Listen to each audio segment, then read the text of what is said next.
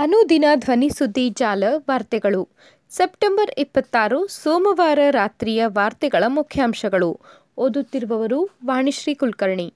ಜಾಹೀರಾತಿಗೆ ಸಾರ್ವಜನಿಕ ನಿಧಿ, ಕೇಂದ್ರಕ್ಕೆ supreme notice. Rajasthan Congress ಬಿಕ್ಕಟ್ಟಿನ ಕುರಿತು ಲಿಖಿತ ವರದಿ ಕೇಳಿದ ಸೋನಿಯಾ ಗಾಂಧಿ. ಮೈಸೂರು ದಸರಾ ಉತ್ಸವಕ್ಕೆ ರಾಷ್ಟ್ರಪತಿ ದ್ರೌಪದಿ ಮುರ್ಮು ಚಾಲನೆ. ಐಟಿ ಕ್ಷೇತ್ರದ ಅಗ್ರಸ್ಥಾನಕ್ಕೇರಲು ಗುಣಮಟ್ಟದ ಸಂಶೋಧನೆ ಅಗತ್ಯ. ದ್ರೌಪದಿ ಮುರ್ಮು. ವಾರ್ತೆಗಳ ವಿವರ. ಜಾಹೀರಾತಿಗೆ ಸಾರ್ವಜನಿಕ ನಿಧಿ ಕೇಂದ್ರಕ್ಕೆ ಸುಪ್ರೀಂ ನೋಟಿಸ್.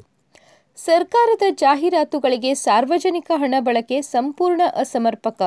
ಸ್ವೇಚ್ಛಾಚಾರ ಮತ್ತು ನಂಬಿಕೆ ದ್ರೋಹ ಎಂದು ಪ್ರತಿಪಾದಿಸಿರುವ ಸರ್ಕಾರೇತರ ಸಂಸ್ಥೆ ಕಾಮನ್ ಕಾಸ್ ಸಲ್ಲಿಸಿರುವ ಅರ್ಜಿ ಸಂಬಂಧ ಕೇಂದ್ರ ಮತ್ತು ರಾಜ್ಯ ಸರ್ಕಾರಗಳಿಗೆ ಸುಪ್ರೀಂ ಕೋರ್ಟ್ ಸೋಮವಾರ ನೋಟಿಸ್ ನೀಡಿದೆ.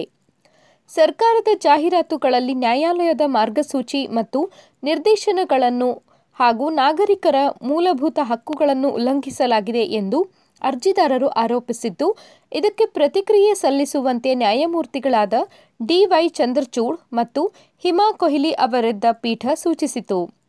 ವಕೀಲರಾದ ಪ್ರಶಾಂತ್ ಭೂಷಣ್ ಮತ್ತು ಚೆರಿಲ್ ಡಿಸೋಜಾ ನೇತೃತ್ವದಲ್ಲಿ ಅರ್ಜಿದಾರರು ವಾಣಿಜ್ಯ ಶೃಂಗಸಭೆಗಳು, ಸಮಾಲೋಚನೆ ಅಥವಾ ಪ್ರವಾಸೋದ್ಯಮ ಆಕರ್ಷಣೆ ಮತ್ತು ಖಾಸಗಿ ಹೂಡಿಕೆಗಳಿಗಾಗಿ ಪಾಲುದಾರರನ್ನು ಆಹ್ವಾನಿಸಲು ನೀಡುವ ಜಾಹೀರಾತುಗಳನ್ನು ಹೊರತುಪಡಿಸಿ ರಾಜ್ಯ ಸರ್ಕಾರಗಳು ತಮ್ಮ ವ್ಯಾಪ್ತಿಯ ಹೊರಗೆ ಜಾಹೀರಾತು ಪ್ರಕಟಿಸುವುದನ್ನು ನಿಷೇಧಿಸುವ ಆದೇಶ ಹೊರಡಿಸುವಂತೆ ಕೋರಿದರು.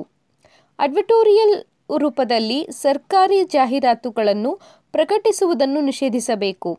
ಚುನಾವಣೆಗೆ ಮೂರು ತಿಂಗಳ ಮೊದಲು ಸರ್ಕಾರಿ ಜಾಹೀರಾತುಗಳು ಮತ್ತು ಸರ್ಕಾರಿ ಇಲಾಖೆಗಳಿಗೆ ಸಂಬಂಧಿಸಿದ ಚಿತ್ರಗಳನ್ನು ಪ್ರಕಟಿಸುವುದನ್ನು ನಿಷೇಧಿಸಬೇಕು ಎಂದು ಪೀಠಕ್ಕೆ ಮನವಿ ಮಾಡಿದ್ದಾರೆ. ರಾಜಸ್ಥಾನ ಕಾಂಗ್ರೆಸ್ ಬಿಕ್ಕಟ್ಟಿನ ಕುರಿತು ಲಿಖಿತ ವರದಿ ಕೇಳಿದ ಸೋನಿಯಾ ಗಾಂಧಿ. ರಾಜಸ್ಥಾನದಲ್ಲಿ ಪಕ್ಷದ ಬೆಳವಣಿಗೆಗಳ ಕುರಿತು ವಿಸ್ತೃತವಾದ ಲಿಖಿತ ವರದಿ ನೀಡುವಂತೆ ಸೋನಿಯಾ ಗಾಂಧಿ ಅವರು ಕೇಳಿದ್ದಾರೆ ಎಂದು ಕಾಂಗ್ರೆಸ್ ನಾಯಕರಾದ ಮಲ್ಲಿಕಾರ್ಜುನ್ ಖರ್ಗೆ ಮತ್ತು ಅಜಯ್ ಮಾಕನ್ ಅವರು ಸೋಮವಾರ ತಿಳಿಸಿದ್ದಾರೆ. ರಾಜಸ್ಥಾನದಿಂದ ವಾಪಸ್ ಆದ ಬಳಿಕ ಈ ಇಬ್ಬರು ನಾಯಕರು ಸೋನಿಯಾ ಅವರೊಂದಿಗೆ ಒಂದು ಗಂಟೆಗೂ ಹೆಚ್ಚು ಸಮಯ ಮಾತುಕತೆ ನಡೆಸಿದರು. ಸೋನಿಯಾ ಜೊತೆಗಿನ ಮಾತುಕತೆ ಬಳಿಕ ಮಾಧ್ಯಮದವರೊಂದಿಗೆ ಮಾತನಾಡಿರುವ ಮಾಕನ್, ಖರ್ಗೆ ಅವರು ಮತ್ತು ನಾನು ರಾಜಸ್ಥಾನ ಬೆಳವಣಿಗೆಗಳ ಕುರಿತು ಸೋನಿಯಾ ಅವರಿಗೆ ಮಾಹಿತಿ ನೀಡಿದ್ದೇವೆ. ಅವರು ಸಂಪೂರ್ಣ ವಿದ್ಯಮಾನದ ಕುರಿತು ವಿವರವಾದ ವರದಿ ಕೇಳಿದ್ದಾರೆ. ಇಂದು ರಾತ್ರಿ ಅಥವಾ ನಾಳೆ ವರದಿ ನೀಡುತ್ತೇವೆ ಎಂದು ತಿಳಿಸಿದ್ದಾರೆ. ಶಾಸಕಾಂಗ ಪಕ್ಷದ ಸಭೆ ನಡೆಸಲು ಸಾಧ್ಯವಾಗದ್ದು ದುರದೃಷ್ಟಕರ ಎಂದಿರುವ ಮಾಕನ್, ಮುಖ್ಯಮಂತ್ರಿ ಅಶೋಕ್ ಗೆಹ್ಲೋಟ್ ಆಪ್ತರು ಅಶಿಸ್ತು ಪ್ರದರ್ಶಿಸಿದ್ದಾರೆ ಎಂದು ಟೀಕಿಸಿದ್ದಾರೆ. ಗೆಹ್ಲೋಟ್ ಅವರ ಅನುಮತಿಯಂತೆ ಸಿಎಲ್ಪಿ ಸಭೆ ಏರ್ಪಡಿಸಲಾಗಿತ್ತು. ಅವರ ಮನವಿಗೆ ಅನುಸಾರವಾಗಿಯೇ ಸಮಯ ಮತ್ತು ಸ್ಥಳವನ್ನು ನಿಗದಿಪಡಿಸಲಾಗಿತ್ತು.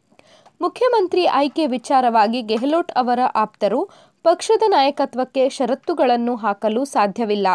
ಅದು ಹಿತಾಸಕ್ತಿ ಸಂಘರ್ಷಕ್ಕೆ ಸಮಾನ ಎಂದು ಎಚ್ಚರಿಸಿದ್ದಾರೆ. ಮೈಸೂರು ದಸರಾ ಉತ್ಸವಕ್ಕೆ ರಾಷ್ಟ್ರಪತಿ ದ್ರೌಪದಿ ಮುರ್ಮು ಚಾಲನೆ.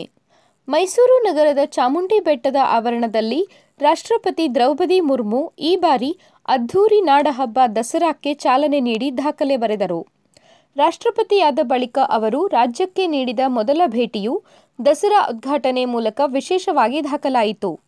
ಇದುವರೆಗೆ ರಾಜ್ಯಪಾಲರು, ಉಸ್ತುವಾರಿ ಸಚಿವರು, ರೈತರು, ಲೇಖಕರು ನಟ ನಟಿಯರು ರಾಜಕಾರಣಿಗಳು, ವೈದ್ಯರ ಉದ್ಘಾಟನೆಯಿಂದ ಗಮನ ಸೆಳೆದಿದ್ದ ಉತ್ಸವವು ಇದೇ ಮೊದಲು ದೇಶದ ಪ್ರಥಮ ಪ್ರಜೆಯ ಆಗಮನದಿಂದ ವಿಶೇಷವಾಗಿ ಕಳೆಗಟ್ಟಿತ್ತು.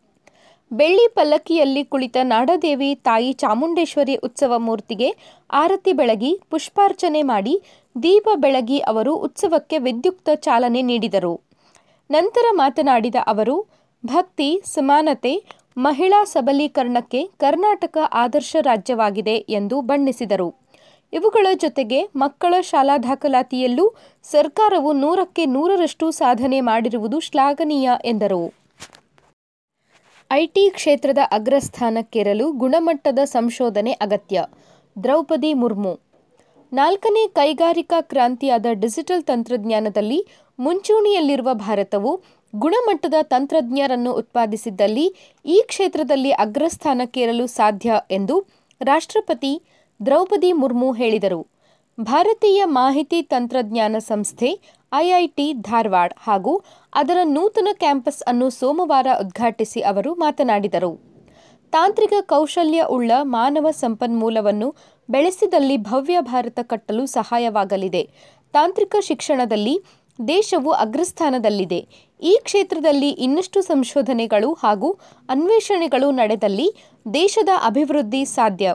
ಈ ನಿಟ್ಟಿನಲ್ಲಿ ನರೇಂದ್ರ ಮೋದಿ ಅವರ ನೇತೃತ್ವದ ಸರ್ಕಾರ ಹೆಚ್ಚಿನ ಒತ್ತು ನೀಡಿದೆ ಎಂದರು. ಮಾಹಿತಿ ತಂತ್ರಜ್ಞಾನದೊಂದಿಗೆ ಜೈವಿಕ ತಂತ್ರಜ್ಞಾನ, ನ್ಯಾನೋ ತಂತ್ರಜ್ಞಾನ, ಕೃತಕ ಬುದ್ಧಿಮತ್ತೆ ನರವಿಜ್ಞಾನಗಳಂತಹ ಕ್ಷೇತ್ರಗಳಲ್ಲಿ ತಂತ್ರಜ್ಞಾನದ ಅಭಿವೃದ್ಧಿಯಿಂದಾಗಿ ಪರಿಸರ, ಆರೋಗ್ಯ ಕ್ಷೇತ್ರ ಹಾಗೂ ಬಡ ಜನರಿಗೆ ಸಾಕಷ್ಟು ಅನುಕೂಲವಾಗಲಿದೆ. ನೂತನ ಶಿಕ್ಷಣ ನೀತಿಯಲ್ಲಿಯೂ ತಂತ್ರಜ್ಞಾನದ ಅಭಿವೃದ್ಧಿಗೆ ಒತ್ತು ನೀಡಲಾಗಿದೆ.